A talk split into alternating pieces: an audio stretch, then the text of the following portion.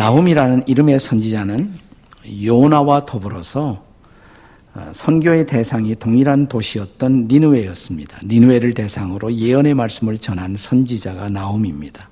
그러나 요나 선지자와는 시대적으로 약 150년 정도의 차이를 두고 활동했던 선지자들입니다. 어떤 의미에서 나홈서는 요나서의 후편이다 이렇게 말할 수가 있습니다. 하지만 이 두 선지자의 활동의 결과는 정반대의 영향을 끼쳤습니다. 요나의 설교 사역으로 니느웨 왕과 백성들은 회개했고 그래서 하나님은 니느웨 성을 심판하렸다는 계획을 철회하시고 거두신 것을 알 수가 있습니다. 그런데 이들의 회개의 결과는 그렇게 오래가지 못했어요. 니느웨 백성들은 다시 사악해지고 다시 하나님을 떠나서 하나님을 대적하는 삶으로 돌아갑니다. 그리고 주전 BC 612년경 마침내 신흥 강대국인 메대와 바벨론에 의해서 니느웨 성은 완전히 초토화되고 멸망당하게 됩니다. 그래서 사실 이 나움서는 우리가 읽기에 그렇게 유쾌한 책이 되지 못합니다. 심히 불편한 마음으로 읽어야 할 책이 사실은 나움서이기도 합니다. 이 책의 주제가 있다면 진노하시는 하나님, 진노하시는 하나님이십니다. 자, 1장 1절을 같이 읽겠어요. 나움서 1장 1절 함께 읽습니다. 시작. 니누에 대한 경고라 곧 엘고스 사람 나훔의 묵시의 글이라. 여기 중요한 단어가 경고라는 단어입니다. 경고, 워닝. 나움서는 하나님의 경고의 책입니다. 이제 1장 2절을 보세요. 2절 같이 읽습니다. 시작. 여호와는 질투하시며 보복하시는 하나님이시니라. 여호와는 보복하시며 진노하시되 자기를 거스리는 자에게 여호와는 보복하시며 자기를 대적하는 자에게 진노를 품으시며 여기 두 번 이상 반복되는 단어가 뭡니까? 보복, 진노라는 단어들입니다. 하나님은 보복하시고 진노하시는 하나님이십니다. 그런데 이런 선언만으로 끝나지 않아요. 다음 절 3절에 보시면 어, 뜻밖의 말이 나와요. 보복하시는 하나님, 진노하시는 하나님. 근데 3절에는 여호와는 노하기를 더디하시며 진노하신다고 해놓고 노하기를 더디하시며 이렇게 말씀하십니다. 우리는 이런 표현, 방금 전에 한 말과 반대의 말, 모순이라고 그러죠, 모순. 모순이지만 두 가지가 다 진리일 경우 그것을 우리는 역설이다 이렇게 말합니다. 파라독스, 역설이라고 말합니다. 두 가지의 명제가 모순처럼 등장하지만 모순이 아닌 진리를 말할 때 이것을 파라독스, 역설이라고 말하는 것입니다. 그렇습니다. 나훔의 하나님, 역설의 하나님이십니다. 그는 진노하시고 보복하시고 심판하시는 하나님이십니다.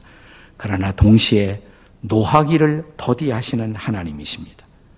그래서 나움을 통해 다시 경고의 말씀을 주시면서도 특별히 하나님의 백성들에게는 구원의 메시지를 전달하고자 하십니다. 그래서 나홈이라는 이름의 뜻이 뭐냐면 위로라는 뜻이에요. 위로. 네, comfort, 위로라는 뜻입니다. 심판 중에서도 전해지는 위로의 메시지. 이것이 바로 나홈의 메시지인 것입니다. 여기 나홈소를 통해 역설의 하나님을 만나보십시오. 어떤 의미에서 그는 역설의 하나님이십니까? 우선 첫째로 이미 말씀드린 것처럼 그는 진노하시는 하나님이십니다. 진노하시는 하나님. 왜 그는 진노하셔야 했습니까?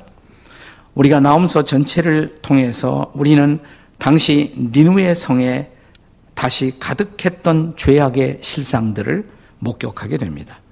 예컨대 나홈서 3장 1절을 같이 읽겠습니다. 3장 1절 함께 읽습니다. 시작.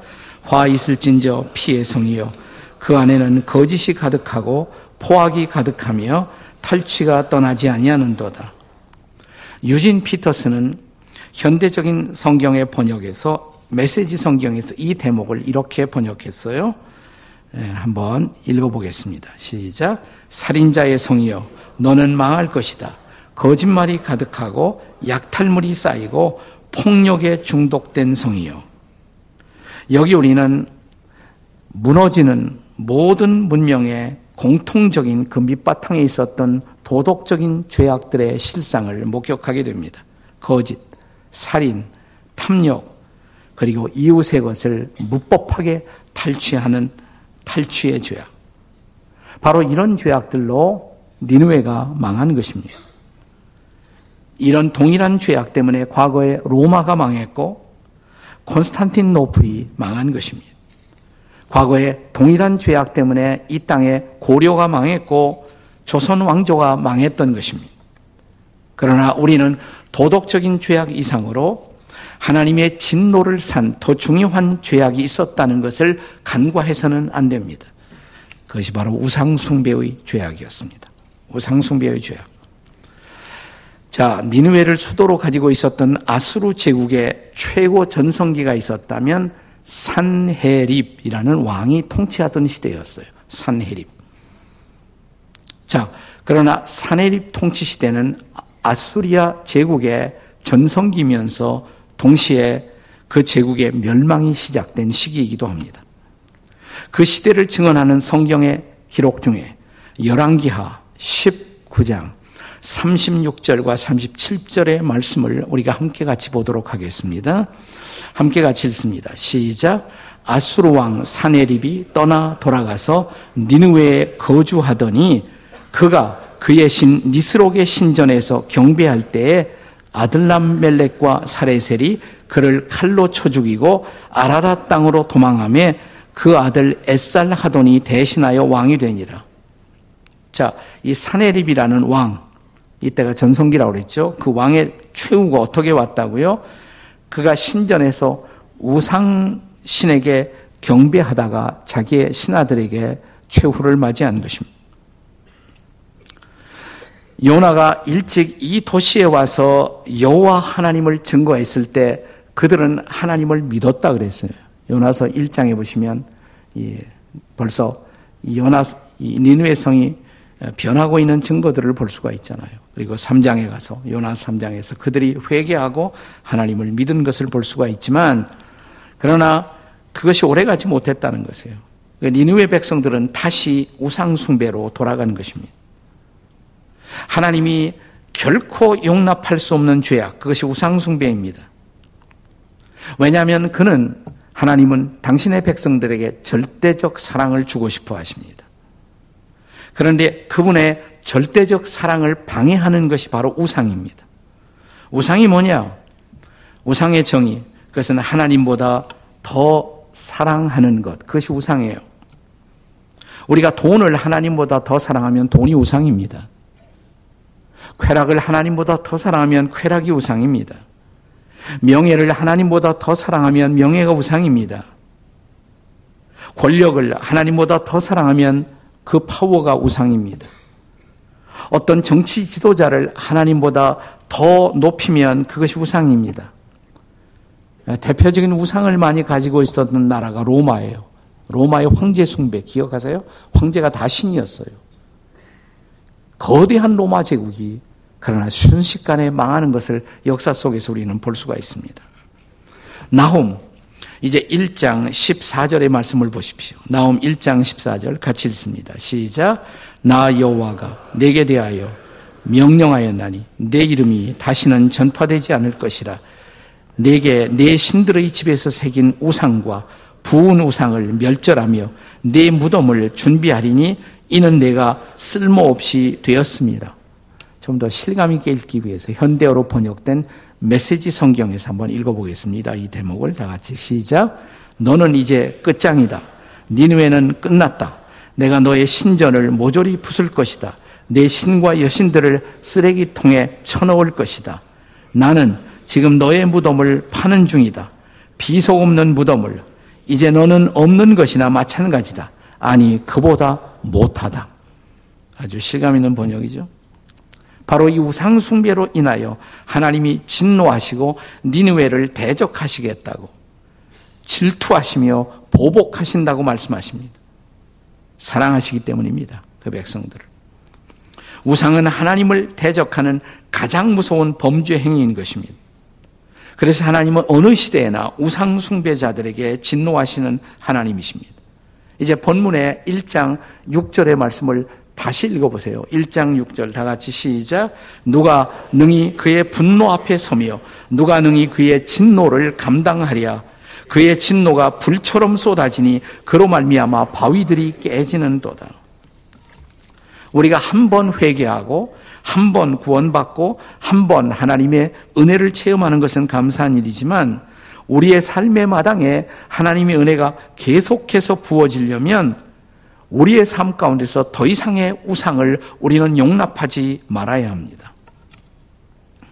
우리 한국 역사 속에 기독교적 관점에서 볼 때 가장 드라마틱한 사건은 1907년 평양 대부흥이에요.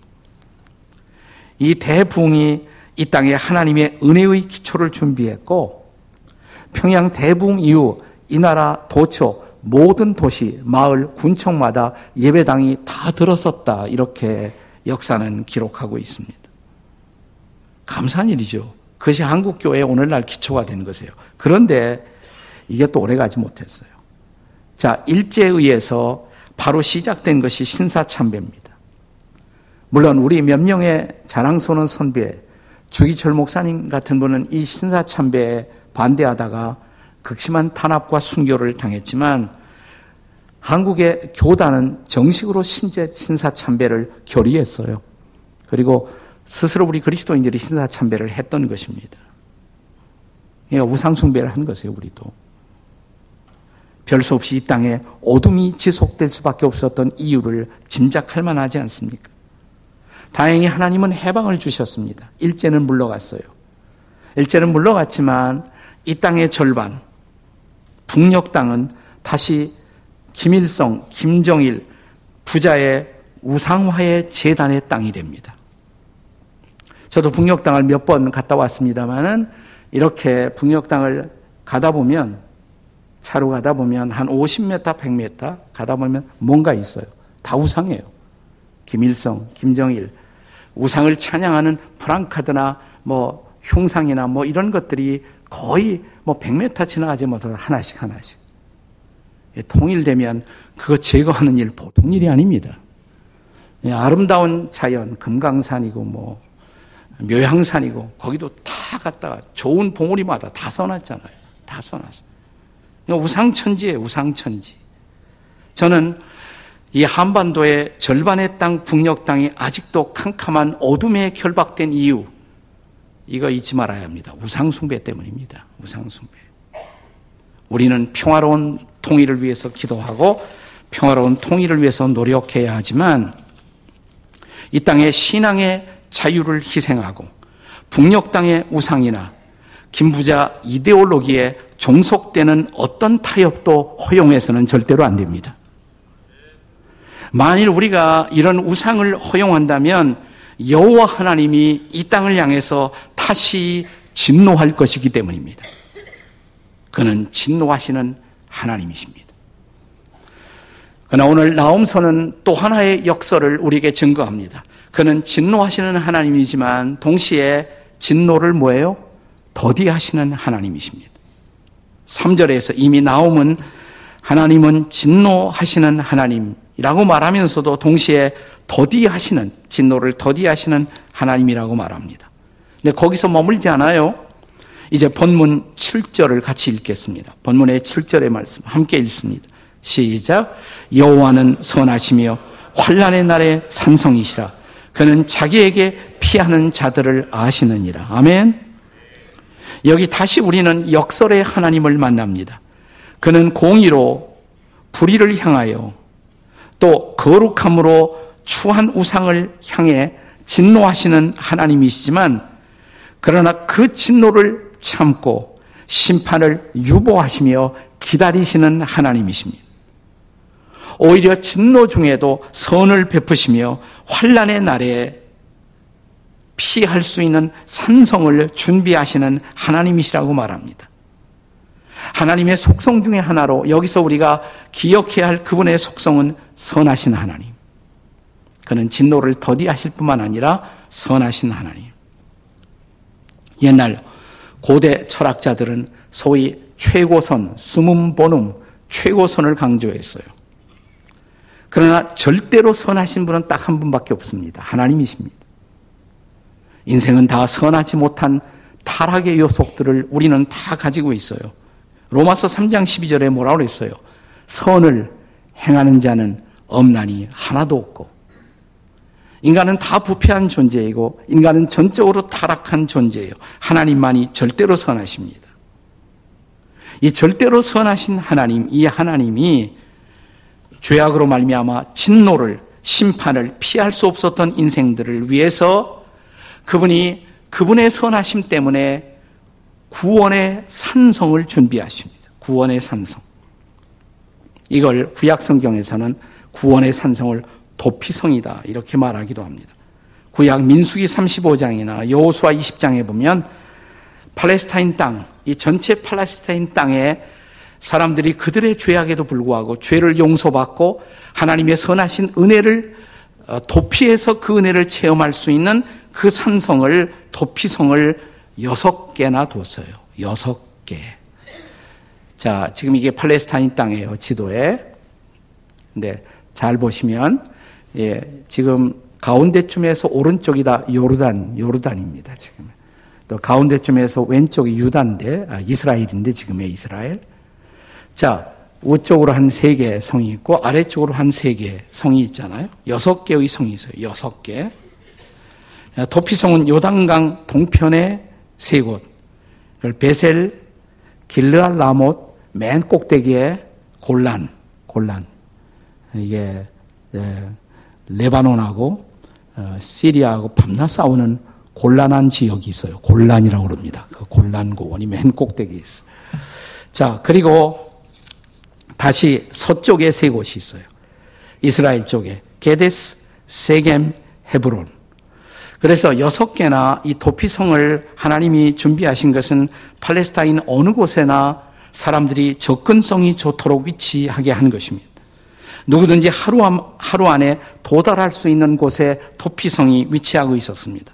그리고 그 옛날에도 성으로 가는 도로가 폭이 무려 14m나 되었어요. 굉장히 넓게 만들었습니다. 길을 잃지 않고 그들이 올 수 있도록 그리고 도처에 사인판을 어, 붙여놨는데 미클라트 도피성 이리로 가면 도피성이 있다.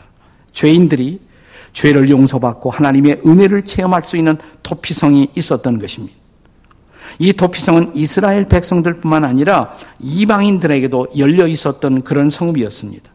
이 성에 들어가면 보호를 받아요. 그들의 범죄에도 불구하고 그들이 보호받고 그들이 개과천선할 수 있는 기회를 새롭게 받을 수가 있었던 것입니다. 이 도피성이야말로 하나님의 선하심, 그리고 하나님의 은혜를 명징하게 보여주는 산성이었던 것입니다.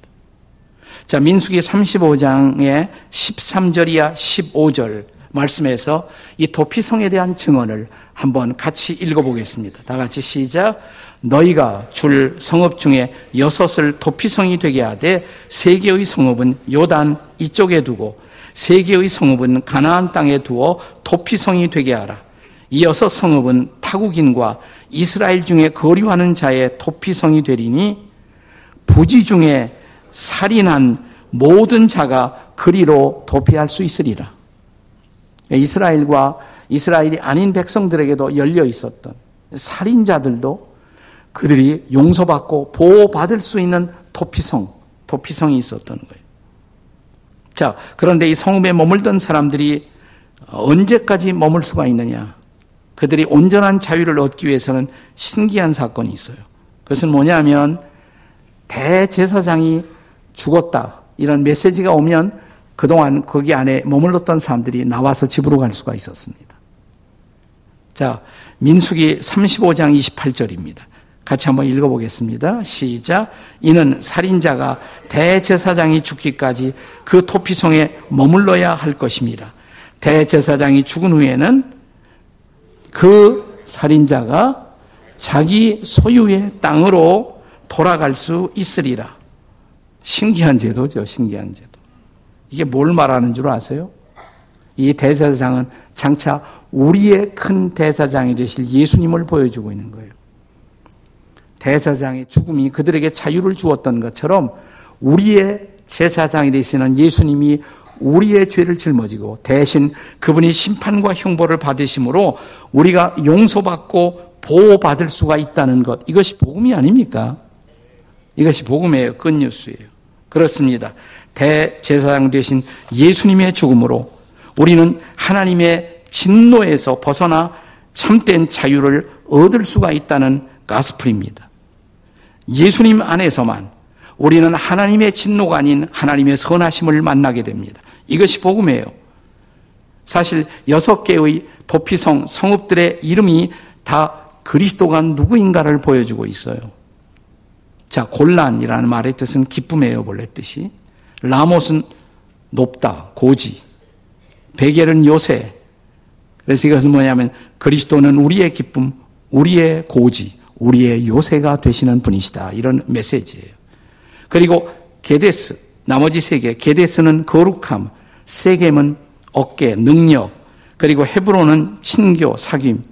그리스도가 우리의 거룩함이시고, 그리스도가 우리의 능력이시고, 그리스도가 우리의 사귐의 대상인 분이 되어 주신 것입니다. 아멘. 지금도 환란의 날에 피난처를 준비하시고 우리를 기다리시는 하나님을 찬양하십시오. 그러나 이런 하나님의 선하심을 알지 못하는 우리 시대의 인류에게 예수 그리스도가 도피성이라고 그리스도가 용서의 길이라고 그리스도가 은혜의 길이라고 알려야 하지 않겠습니까? 이게 전도하는 거예요. 그래서 블레싱 하는 거예요. 다음 주부터 시작이에요. 전도할 사람 준비하셨어요? 난 아멘한 사람 사람 준비했는지 모르겠네 진짜. 예, 예, 예. 꼭 준비해야 돼요. 아멘만 하면 안 돼요. 네. 무조건 아멘하기로 굳게 결심하신 거예요.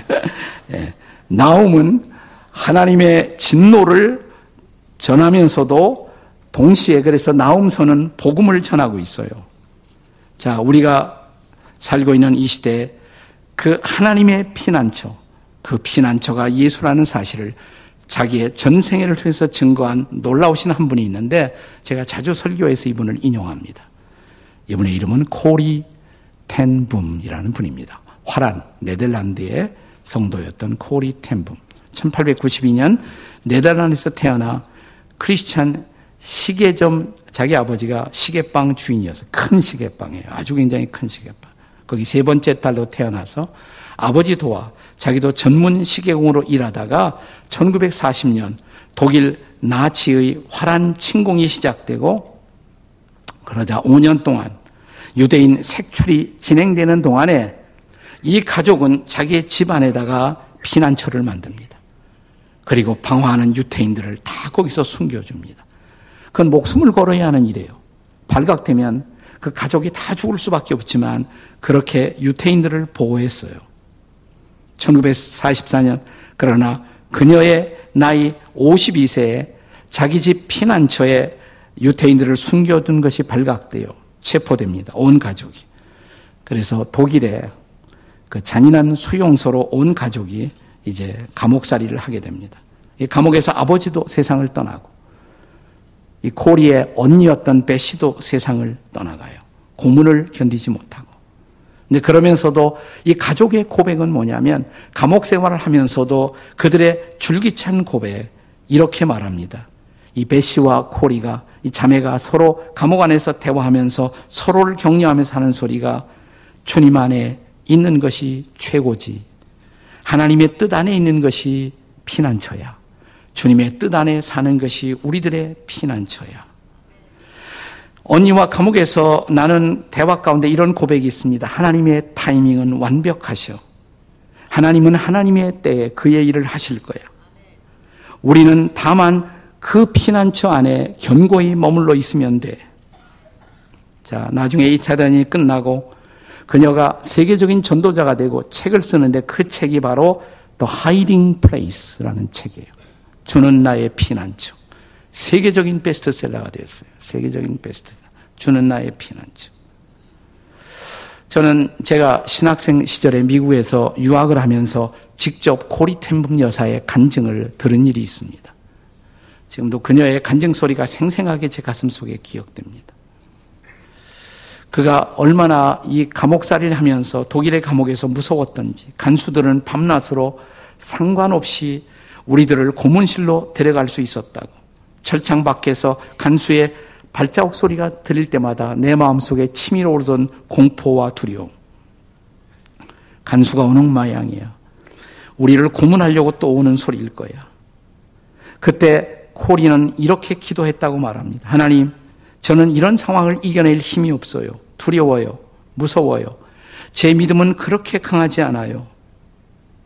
그렇게 기도하는 순간 갑자기 감옥 바닥에 기어다니는 개미들을 보게 됐어요. 개미들은. 근데 천장에서 떨어 구멍으로 물이 쏟아지면서 그 개미를 덮치는 순간 기묘하게 피해가더래요. 피해가더니 틈새에 있는 피난처로 숨어 들어가는 모습을 보면서 갑자기 깨달음을 얻습니다. 하나님은 개미들도 보호하시는구나. 개미들을 위해서도 피난처를 준비하신 하나님. 나를 위해, 우리를 위해서도 피난처를 준비하시는 하나님. 그때 주님의 음성을 자신은 들었다고. 너는 너희들을 잔인하게 대하는 그 사람들을 생각하지 말고 너를 선대하는 나를 묵상할 수 없겠니? 그러자 맞아요. 주님이 나의 피난처가 되십니다. You are my hiding place. 당신이 나의 피난처이십니다. 마침내 코리는 이 모든 박해를 이겨내고 전쟁 후에 자기를 박해했던 독일의 모든 촌을 다니면서 예수님의 구원의 복음을 증거해요. 전도자가 됩니다. 전 세계를 다녀요. 그리고 그녀가 살던 집, 이 집은 암스텔담에서 지금도 Hiding Place라는 이름으로 작은 박물관으로 운영되고 있습니다. 여러분 네덜란드 가면 우리가 빠짐없이 가는 곳이 뭐냐면 안네 프랑크의 일기가 쓰여진 안네 프랑크 하우스죠. 근데 거기만 가지 말고 여기를 가셔야 돼요. 네, 여기. Hiding Place. 이 집도 그대로 보관되어서 박물관으로 사용되고 있어요. 자, 이 집의 존재 그 자체가 하나님의 선하심, 하나님의 은혜, 하나님의 사랑을 증거하고 있지 않습니까? 고리가 주님이 우리의 피난처이심을 증거했던 것처럼 우리 모두 하나님의 진노를 피할 수 없는 죄인이었지만 우리를 위해 피난처를 준비하시고 이리로 오라고 우리를 초대하시는 그 하나님의 초대, 그 초대를 아직도 하나님 모르고 예수님 모르고 살아가는 우리의 이웃들에게 다음 주일부터 그들에게 예수님이 피난처라고 증거하는 저와 여러분이 되시기를 주의 이름으로 축원합니다.